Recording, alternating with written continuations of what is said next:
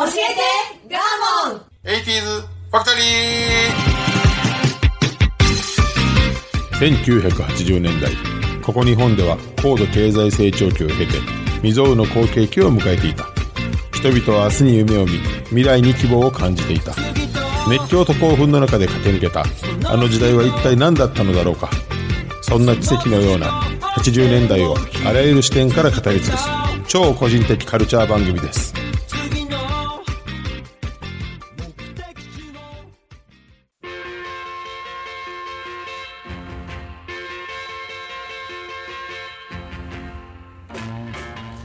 今週も始まりました教えてガーモン 80s ファクトリー私番組パーソナリティガーモンとアシスタントの多藤夏子です。はいよろしくお願いいたしまますさてはい。また面白いことがありましてあのねはい。コントやなみたいなことがあってね、この間あのお昼にまあ一人で蕎麦屋さんに入ってはい。蕎麦食べてたんですよはい。で隣左隣の席1個空けてその隣にお昼時やったので平日やったので、はい。えー、とその会話が聞こえてきたんで分かったんやけども、大体僕と同じ年ぐらいの課長はい。ねでその、まあ、目の前に多分平の社員の方若い方。サラリーマン二人。そうそうお昼ご飯を食べに来てはったとはい。でまあ課長が大きい声でさ、うん。ごっつい会話が聞こえてくるわけですよ、でどうもあのな何気なしに耳に入ってきたんで聞いてたら「お前あれやろ」って。なんかテレビで見たぞって。最近の若いもんはほとんど付き合ったこと付き合ったことないらしいな。恋愛せえへんらしいなみあたいな。ーね、ニュースになってましたね。最近。でその若い彼めっちゃ男前でさ。二十代。20代やろな多分な、で爽やかな感じでこうシャツもビシッと決まっててさ、おーなるほど。おっさんだらしない。課長の方だらしないけどね、よくある会話やんか。はい。でこうそばずるずる食べながら「あそそうっすか?」みたいな、その彼。こうはい。淡々と、今時のこのね。涼しい感じでね「い。やそうらしいぞ」っつって。もうほんまに何割かのやつは付き合ったことないらしい20代にもなって、うん。一回も付き合った。俺らの時はなーってバブルもあったしな、まあまあ派手やったぞみたいな、その彼の方が淡々と「ああそうっすか」っつって「へえ」ってすごかったですねみたいな「うん。いやいやどうやお前」と課長さんが、どういうどうや?」ってちょっと茶化すわけ。うん。うん。君の恋愛事情はどんなんやみたいな、んでまあなんかちょっと箸止めてその彼が「んいやーねこの間うんコンパ行ったんですよ」って久しぶりに言って「えコンパとか行くんやお前も」みたいなね、課長さんが言って「ああはい行ったんですけどすげえ可愛い子いたんですよ」つって、えすぐ声かけて、あの「夜やっちゃいました」って言うんだよ。で課長が多分その聞き取れんかったんやな「うん。なんて？おおえ？え？っ?」てなって。うん。「ええあのやっちゃったの?」つって聞こえてたよ。はい、やっちゃいました。つって。ただもう一人の俺の同僚もん狙ってたんで、後日やっちゃいました。おいやっちゃったの、同僚も。やっちゃったとかになんの？みたいな。あーんって。処理できてない。激しいな、みたいな。えで、そのことどうしたん？つって。あ、一応付き合いました。つって。うん。もう話良くないですかこれ？彼が言う。めんどくさくないですか？この話って言ったら。いやいや、ちゃうやんけって、なかなかお前激しいなってまた話戻したわけ、課長がね。もう俺はもう面白くて仕方がないやん。まあなんか同年代やしさ。ちょっとその気持ちもわかるやん。温度の違いが。こっちぶっ込んだのに、その冷めてその上行くねみたいな。なんかで、その彼が、いやまあ一応あの便宜上付き合ってますみたいな。うん。でも、あの、で、ちょっと標準語なのね、今の若い人ね。うん。でも、喧嘩したら分かりません、あんなやつ。やるだけなんで。めちゃくちゃ顔が可愛くて、スタイル良かったんですよ、つって。だからもう速攻声かけました。おい おーおちょっと、おーそうかって。おでも、お前、あの、相手の気も、いや、いや、分かります。でもう一回、よくないですか？もうこの話って。ちょっと切れ気味に。おお、そうやなって引かれ、引かれへん、課課長長。おおーんってそばずるずるずるずるって音だけが響いたって 絶対聞いてる人全員肩震わしてたと思う。その彼の淡々プリよ。ね。こうやって世代間ギャップが生まれていくねっていう。そういうことですね。ね。面白かったわね面白い。ずーっと俺食べ終わった後も聞いてたわ 帰れへん。おもろすぎじてでさっさとその若い社員の子食べて「行きましょうか」っつって「おお待ってくれや」みたいな感じ多分ね。でもこんなんよくあんのよね。ね課長処理に困る感じがよくわかる。もうぶっ込んだらあかんよ変にやっぱりね。今の若い人に若い人の考えがあるのでね。そうですね。ね。叶いませんよ。もう大変です。はいスタートです。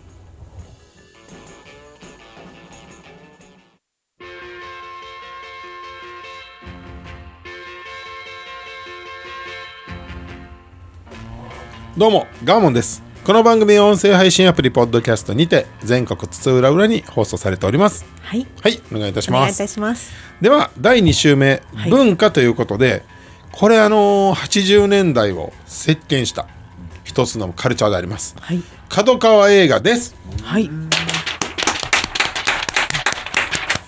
はい神の拍手です。はい。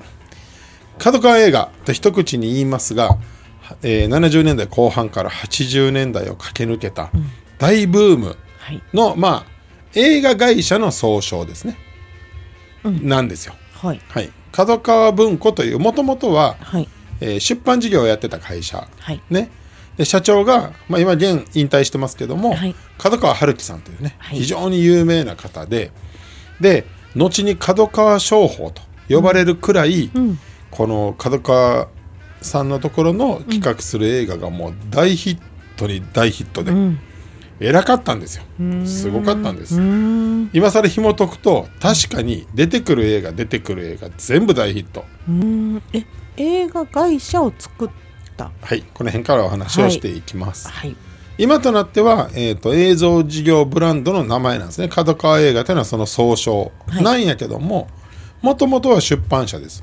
ですよね。角川文庫という、ね。はい。はい。で、えー角川春樹さんが思いつきましてはい。えーとねもともとはなんか角川書店という名前の会社やったんですよ。はい。で自社が発行する書籍を何とかして売りたいと、うん。ずーっと思ったわけ、その本本の売り上げが伸びなくってはい。悩んでたの。うん。あそうやと。宣伝のためにどれか一冊映画作ってみようかと。小説を。はい。でそっから、えー、と当時推理作家ブームが起こってたので、角川文庫としては横溝正史さんをなんとか売りたいと。うん。で横溝正史さんの小説の中の「本人殺人事件」というのを映画化しようとして、はい。そこに宣伝協力費という形で出資をしましたと。うん。ところが、まあ、それはそれで映画になってそこそこやったんやけども、うん。次もう一作行こうということで、はい。松竹に映画を頼んで、はい。八つ墓村もう今となって有名やけどね。有名まあホラーですけどもね、うん。が松竹側の都合で制作ができなくなったんですよ。うん。で角川書店としてはまあそのそれに便乗して本を売らなあかんと、うん。フェアまで組んでると。全国の書店にもう働きかけまでしてると、うんうん。なったもんでもうやむを得ず、角川書店自らが映画制作を行うことを決意したのが事の発端なんですよ。できるんだ。ね。ね。できるのもそうやできないねんけどね。ねえでもいろんなことを調整して調整して角川さんはちょっと前からそれは興味があったっぽいんですよ。映画は好きだったんだそうなんですよ。でこの八つ墓村はまあその後にそうちゃんと公開されたんやけれども、うん角川映画の第一作としては1976年に犬神家の一族を公開したのよ。そうなんだスケキヨですよ。はいね。衝撃的な映画。へえあくまでも本を売りたかったんですよ。ええでも映画の興行収入の方がすごかったんじゃないかしら。で今となってはさ、うん。えっ、と本タイアップなんて当たり前じゃなあいねえ。書店がだって映画の宣伝するぐらはいいやんか、本屋さん行ってもさ。セットですよね。これを作ったのが角川春樹さんです。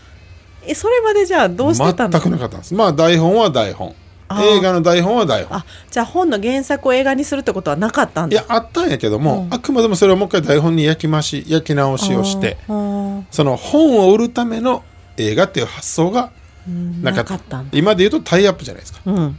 ね、うん。で今となってそれが今度グッズ化したりとか。そう。で確かに映画が売れると本が売れるって今当たり当たり前前の知識をですよね。原作読みたくなります角川さんが作ったへえこれがまさに1976年の犬神家の一族から始まって、うん。そこから怒涛の、うん。まあ、売り込みをしていくと。で今となってこれも当たり前やねんけども、こうもともといろんな分野例えば宣伝広告はどこどこ、うん。みたいなことを自社で全部昔は松竹で松竹がやってはってんて、はい。だからなかなかこう言いたいことも言えない、スポンサーにも文句言えないとかあったのを全部細分化したのが角川事務所の、まあ、新しい動きやってて、すご。いはい、で1976年に、えー映画制作を目的とした事務所を設立します、はい。はい、で翌年1977年第2作「人間の証明と」うん。これはですねえっ、と名前何やったかな、えー、と有名な小説家。この後にどんどん売れていく人うん。なんですけど、森村誠一かの作品でして非常に社会派のうん。ドラマで、僕これ角川映画のすごいところは、ん。映画の中にある有名な重いセリフをはい。CM でバーンっていう、へえで子供心にすごい怖かったんこの人間の正面のそのコマーシャルが。うん。で「母さん僕のあの帽子はどこに行ったんでしょうね」みたいなセリフが、はい。でこれはサスペンスなんですよ、はい。人間ドラマホラーでも何でもないんやけども、常にこのセンセーショナルなコマーシャルを打つっていうのも角川春樹さんの発案。そういう才がある方やったってそうやねことですね。そうやね。でまあ角川春樹さんの人物伝は後ほどはい。ラストに説明しますけども、でもう一個やったのがテーマ曲を売る。うん。これも角川さんから。角川映画からですでなんでこういうことが起こるかというともともと映画というのは映画監督が持つ、とても高尚なカルチャーだという、触れないなんか領域があったのね、それをぶち破ったのが角川さん。っていうことなんですよ。大丈夫やったんですかね？そのう今までのそのき既得権益というかそうなんです。そうなんですよ。敵が多かったんじゃないかしら。そうなんですよ。でまああのそれも後で触れるんですけどね、はい。人間の証明は大ヒットこれまで、えー、と映画が、まあ、こう映画離れが多かったんです、テレビになりつつ。そうそうそうそう、でこれだけ重厚な、しかもあの俳優陣も超豪華。でまあお金も思いっきりかけて、この成功に人間ドラマを作り上げたので、もちろん映画は大ヒット、そしてこの原作者である森村誠一さん。は一躍ベストセラー作家、まあ、さっきの横溝正史さんも、もちろんこれで大ヒットしたので、でもたくさんいる作家さんの中からこれってピックアップは角川さんがまあそうやね。もちろんね。すごいそうだってそその辺がすごいですよね。ピックアップしてその出版するのももちろんその目利きやからまあ社長のね,、そうなんです。でこれが映画映像になった時にもいい音楽も広告もってすごくイメージができるんですね。みたいですね。でも、びっくりなのはこの1970年後半までそういうことがなかったという方がびっくりよえね。それじゃ当たり前だと思ってました。それメディアミックスっていう発想が全くなかったらしい。もったいなかった本屋は本屋。ね。あいやいわゆるその日本人の悪いとこで、餅屋は餅屋って言うやん、うんうん。あ餅は餅屋って言うやん、餅屋は餅屋っておかしいな。餅は餅屋って言うやん。これ専門外のことをすることを嫌うでしょ、でそれをぶち破ったっていう、それで貴重なやっぱりこうね、あのベースを作り上げたっていうことですよ、でえっ、と叩かれたのはめちゃくちゃ叩かれてます。まずこの時は大ね時代を変えたっつって、時代の長寿なんですけどね。で、えっと、それまでの映画会社とは全く違い、えっと、自社で、まあ、言うても出版社なんでノウハウがないんで、で撮影所ももちろん持ってない。昔だったら松竹とかさ、日活とかさ、撮影所も持ってる専属の俳優も持ってるみたいなんで内製化してたのね、でそれがこう、まあ、あの障壁となって面白いものが作れなかったので、えっと全部外に頼む。で美味しいとこだけ取るというのが角川商法って言われた。ああなるほど。ですよ、でさっき言ったように大々的にその映画のテレビ CM をショッキングに打つのもしなかったのね、定型の形でえテレビ CM 自体がなかったんいやそれはあったんやけどね、でもあの表現が今までの古い形でしかなかった。そうなんです。で現にこの子供の僕がインパクトがそのめちゃくちゃ覚えてるもん。怖かったよとにかく。であのーこの次に大ヒットしたのが「野生の証明」という、えっと、自衛隊の人の話ねんけどものすごくなんかあの自分の中で暗いなんかイメージがあるんよ、これ多分ね母親と見に行かされたんかもしれへんけど。ああ見たかも。でこの時にデビューしてるのが薬師丸ひろ子やねへえあそんな時代なんだ。十十何歳の。でなんかねめちゃくちゃ重い芝居やったのを覚えてて。で高倉健ですよ主演は、うん。でなんか自衛隊の特殊部隊の話で、なんかその死ぬぐらいの過酷な訓練をして、何日も食べてなくて、確か自分の腕を削って食べるみたいなシーンがあったような確かそこばっか覚えてるんだけどね。ぐらいショッキングな映画をまあ普通に撮るという。でその辺の一番コアな部分をセリフとしてこう CM でバンって流すと。確かこれが「お父さん怖いよ。何か来るよ。大勢でお父さん殺しに来るよ」が確かこれのキャッチフレーズちゃうかな。よう覚えてる。怖かったのとにかく。それぐらいなんかやっぱりこう良くも悪くもこうメディアっていうのは印象付けることが大事やから。上手やったんだ。新しかったんですね。でもう一個。もう破格の監督へのうん高いギャラ。これも新しかったと。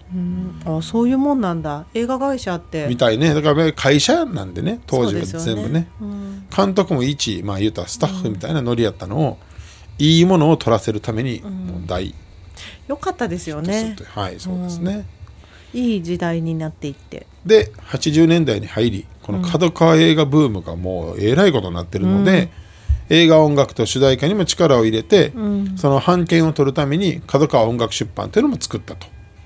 ということは周りとうまくいかないから自社でやるわってなっていくってことなのかしら、まあ、やっぱり何かにつけ内製化していくよね。関係性がね既存のやり方を踏襲しないと。やしまあ権利持たないとね、うん。いろいろこう、まあ圧力が、ね。入ろうかな。うんでこれ1978年に、まあ、77に年に人間の証明、翌年78年に野生の証明。で次に79年に戦国自衛隊というね、今でいうタイムリープものよ。なんか記憶があるか。自衛隊二十何人かがタイムスリップしてしまって、これまたなんかリバイバルであったん違うのかな。あったのかな。79年のは知らないははずやから。新しい脚本が、うんタイムリープものなんて今当たり前になってますけども。このでも流れがずっと同じカラーじゃなくてアップダウンがすごいですね。ただもうとにかく超お金をかけて、超大作。これまでの映画の制作費の何十倍もかけてやったのが角川映画のまあ大ブームの大元です。やっぱり面白い、重厚で、はい、ただあのこれによりお金をかけすぎて、えー、と大ヒットしたのよ、もう興行収入何十億円やねんけども、100何百億円っていう制作費をかけたがゆえに、全然回収できへんなと思って。そうなんだ。そう赤字になって思って。赤字やったんや。本売ってなんとかならんのか。で対策路線やめますって言って。あはい。ここでまた角川さんがすごいのが、まあ、1980年にね、えっと超大作の復活の日と、日本滅亡あ地球滅亡しましたよみたいな、超大作をやったんですね、はい。あんま売れへんかったんですよ、で一気にもう路線変更しようと、いうことであ書いてますわ。制作費22億円かけたけども興行、収入24億円しかなくて、まあ、ギャラも何もは払えないよと、うん。赤やったと。トントンやと、でここで思いついたのが、えっともっとポップな脚本を、え新しい俳優さんを募って、えっと新しく切り口を見せる。軽いの？もうちょっと。はい、で1981年に公開したのが、セーラー服と機関銃なんですよ。ここで空前の赤川次郎ブームが起こんねん、こうライト小説というね、えこれまで。角川さんが次はこれやって感じやったのかな？そうです。こっちで行こうと。そうです。でこれまでテレビに出てるアイドルを、えー映画に出すはあったんやけども、映画女優としての薬師丸ひろ子をアイドルにしたのね。逆です。全く。えじゃあ素人、えっと、全然オーディションからやった的な。そうですそうです。そのさっきの野生の証明でデビューしてるから。ああなるほど。やっぱ確かに演技がうまい。角川映画といえばもう薬師丸ひろ子やねん絶対に。あなるほど。そうやねん。でセーラー服と機関銃は、まあ、単純にヤクザの跡目を、えー女子高生が継ぐという、もうまあ、漫画のようなわかりやすねいね。うん。でこれで赤川次郎がもう大ブーム。本売れまくりです、で何がうまいってさ、えー、とセーラー服の姿で薬師丸ひろ子さんが、えー、と機関銃をこうぶわーぶっ放して、最後スローモーションになって「快感」って言うねん。これがまた CM がもうみんな知ってるけど今ちょっとガンモンやったから。いやいや違うあモノマネが足りひんの？おちょぼ口やけど。かいかいかんいける？えもういいもういいもういいもういいです かい。もういいです。ベストセラースえこれでもちょうど薬師丸さんで行こうと思った時にこんなんで書いてよって言うたんかな。違う違う違う違う。それっぽい赤川次郎の本をうん。原作としてよもちろん。だからハマったのがちょうどいいのがよくありましたねね。と思って。映画を書くために小説書かしてるんじゃないよ。あそうなんだ。違います違います。うんその中からあこれ使えるっていうの。もうすでに出版されていた本ですよ。うんで「セーラー服と機関銃」という本とうん「血とバラ」という本と「寂しがりへの死体」という本と「あえー悪妻に捧げるレクイエム」これがもうバッチバチに売れたっていう。へえでもここから本を売るがための映画からだんだんだんだん今度はアイドル路線にちょっとまあ行くわけね、うんうん。大掛かりなブックフェアとかをしなくても本売れるしで今度はその映画で女優を発掘するという角川さんは思いついたわけです。面白くなってきてる。ね、で1982年に角川春樹事務所はですねコンテストを開きます、うん。オーディションを。うん。でそこで、えっと、優勝したのが原田知世さん。うん。今度この薬師丸ひろ子さんに続いての映画女優としてのアイドルが生まれる。同じような雰囲気。そう。映画女優って感じです。でもう一人渡辺典子さん。今あんまりもう出てないけどね、でもまあもともと映画あの映画俳優さん映画スターってそうでしたもんね。どこそれぞれの映画会社所属でオーディションで裕次郎さんとか。でもこれ80年代なんで、うん。逆に松田聖子さんが映画やると大ヒットとかね。歌手がとかそういうノリになってたのをもう一回自分とこで自分とこ出身。だからだんだん映画作ってるといやそうじゃなくてこういう人が欲しいとか思うのかな。思うやろね。で演技がしっかりしてるってのも大事なので、うん。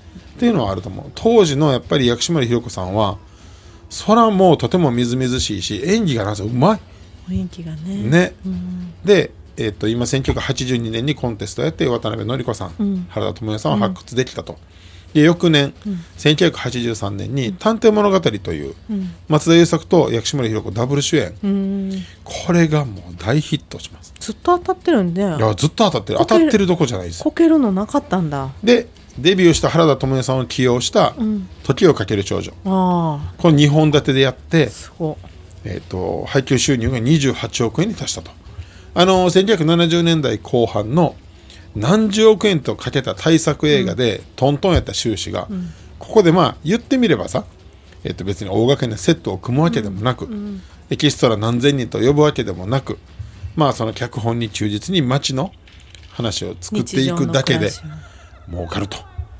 なったわけですよ角川さん。はお金かけんでも映画作れるって思ったストーリーストーリー勝ちというか。ここでビタッとはまるんよね80年代に。でもすごい人ですね、ね。うん、映画監督さんみたい何みたいなんやろ。なんかすごいこう企画がねあのみんなの欲してるものがよく当たるんですよね。そうそうそうそう。まあ今でいう秋元康さんとかね。ああそんな感じ。メディアミックスができる。そうそうそう。うん総合プロデューサーやそうでねすね。人の喜ぶものを作れるんですよ。そうなんですよ。でこれによってこれまでのまあ言ってみればお年いった方が来てた映画館が、うんうん。若者がどんどん来るっていうのにもう様変わりしたと。新しい映画の世界ですね、そう。でそういう意味ではもうこの角川さんのうんやった功績？うん、はすごいと映画館にもう一回人を呼び戻したと。えこれじゃあ薬師丸さんはテレビも出るし歌も出せばそう。全部プロダクション事務所としての機能もある？あもちろんもちろ角川事務所。んもちろん。うんすごい。もう全方位。全方位ですね。全方位です。本屋さんからですのにね。そう。でここからまだまだ快進撃が続く、翌年今度はアニメやりますとうん。でマッドハウスというアニメ制作会社と組んで、ん。一発目、現場対戦っていうめっちゃくちゃ覚えてるけど、SF 系面白かったのよね。当たったんですか？あ10億円以上記録してます。おでその後にもう昔からある日本のねまあなんていうのファンタジーの里見八犬伝、うん。これをまたアニメ化して大ヒット、もう23億円いってますから。アニメの方がお金かかりそう。いやそうでもなかったんじゃないんかなうん多分。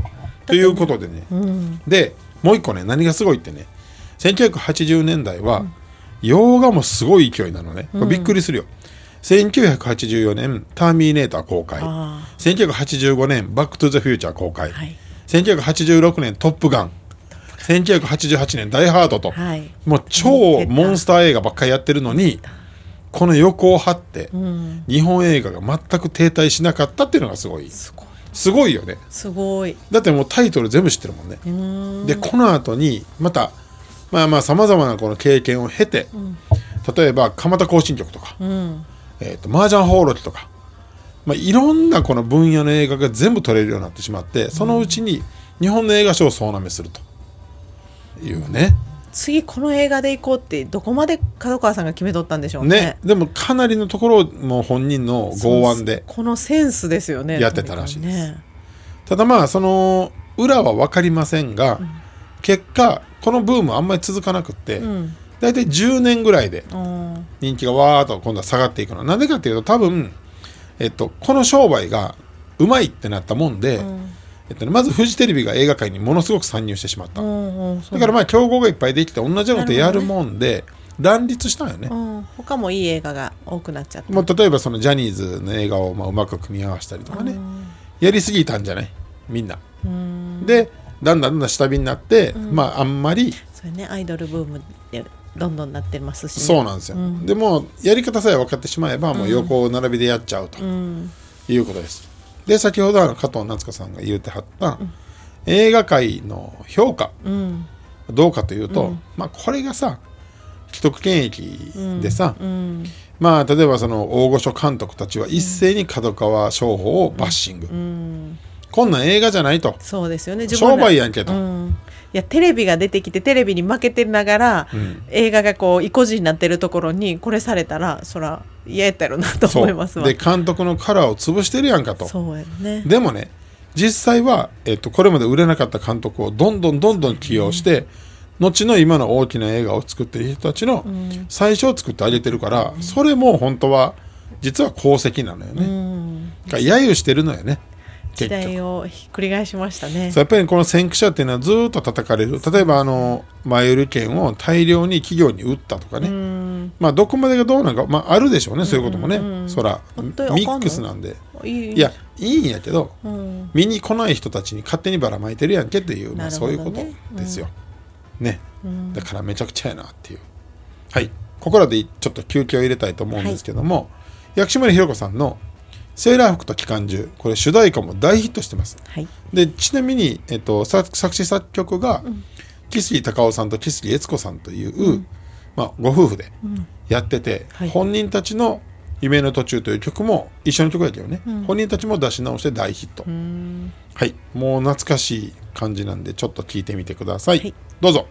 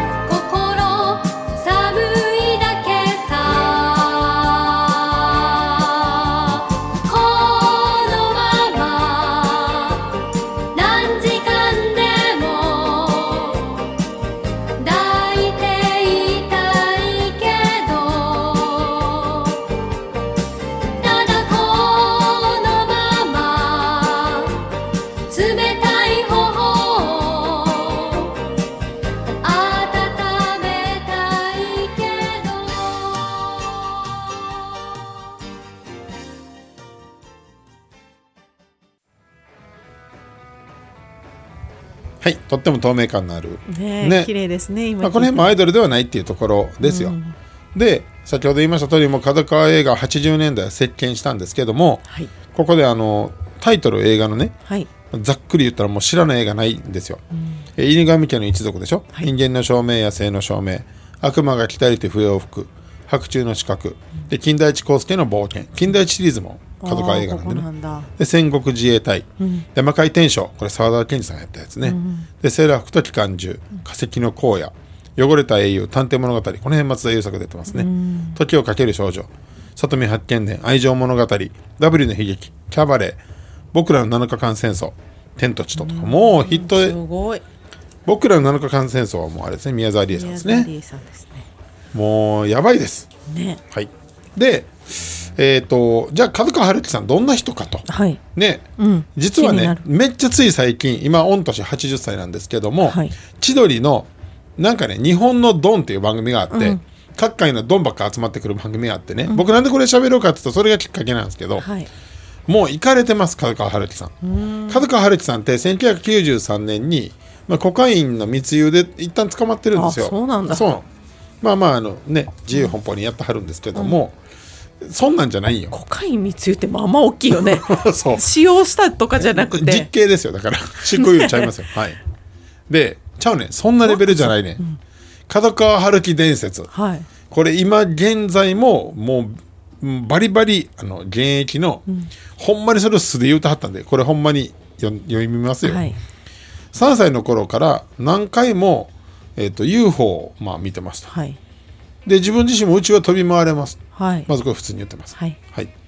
えっ、と私自身超能力者でしてはい。未来予知能力がまあ自分であるらしく 35歳で海を漂流している時に神通力に気づいてしまったと。ほでモンゴル行った時には、まあ、自分の力で数十年ぶりに雨降らしましたよと言ってます、はい。訪れた先の旅館でね、ん。なんか外の隣の部屋がガヤガヤしてるんで、開けたらまあ古天狗がいっぱいいたとでまあ天狗に「まあまああの何してるんだ」と。ううん「そろそろ結界を解こうと思ってる」と言われたと。おっしゃってますね。はい。えっ、と手塚治虫が入院してはる時にはい。自分が手を握って治してあげたと、うん。でそれへの感謝として火の鳥を角川書店から発行させてくれたと、はい、あともう一個もうすごい一行で書いてますけど、で自分世界最強ですと。書いてます、はい。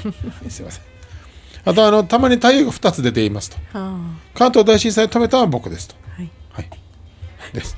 海に沈んだ戦艦大和はもう自分が潜った瞬間に分かったって。で自分が初めて発見しました。ははい、おっしゃってます。えっ、とね、武田信玄、天武天皇、神武天皇、大和武の生まれ変わりなんです。ああはい。いいそうですでも、チンギス・ハーンだけは他人に指摘されて初めて生まれ変わりって気づきました。はい。その記憶だけないと。それ以外は全部ある乗り入れてるんやはい大和健とチンギス・ハンはと。これ、あの、千鳥が突っ込みづらかったからね。ノブがずっと突っ込むねんけど、確かに他人から見たらおかしいよねってずっと言うね。だから、こう、ならない。その様子が見たいわ見てください。最近の番組なんで。ごい面白いですねそれ見て、でいまだに自分で神殿みたいなのを作って、毎日そこにかなりの長時間日本の安寧を祈りに行ってます。いや本当にいい人なそうそう。日本は安寧で暮らせてるのは自分の力って言ってたああなるほど。そうです。はい。そんなんもう混じりけない人の言葉ははい。信じますよね、はい。そらもう。でした。だからこんだけのパワーのある人なので、こんだけの時代を築けたよと。本当に。いいとこも悪いとこもとんがって全部いくね。こういう人たちってやっぱり常にね。そうやんこれまで紹介してきた方々もはい。全部そうでしょ。うん。ただあの宇宙とつながってるところはみんなと違うけどね。散々聞く前に先に薬聞いたんがよくなかった。ああなるほど。そっか。そっかそっか。そういうわけじゃなく違う使ってなくても字がこっちっていうこと違いですね。ます。違います。そうですそうです、はい。日本の安寧を今司ってくれてはる人なんで、はい。今日もありがとうございます。そうですよ。毎日角川さんには拝んでください。ありがとうございます今日も元気に。これ1年の29分ぐらい台無しになる。話なんだけどまあほんまに言うてはるんで。いや面白い。どんな温度の人か動画を見たいもう見てください見てください。行かれてますね、はい、80年代ブームを作った角川映画のお話でした。昔の友達に会いたい。買い物に行きたい。私にも小さな死体がある。エルタンのおかげで私の死体が叶った。エルタン介護保険適用外の生活の困ったをサポートします。ネット検索は、エルタン高齢者。尼崎からサポート拡大中。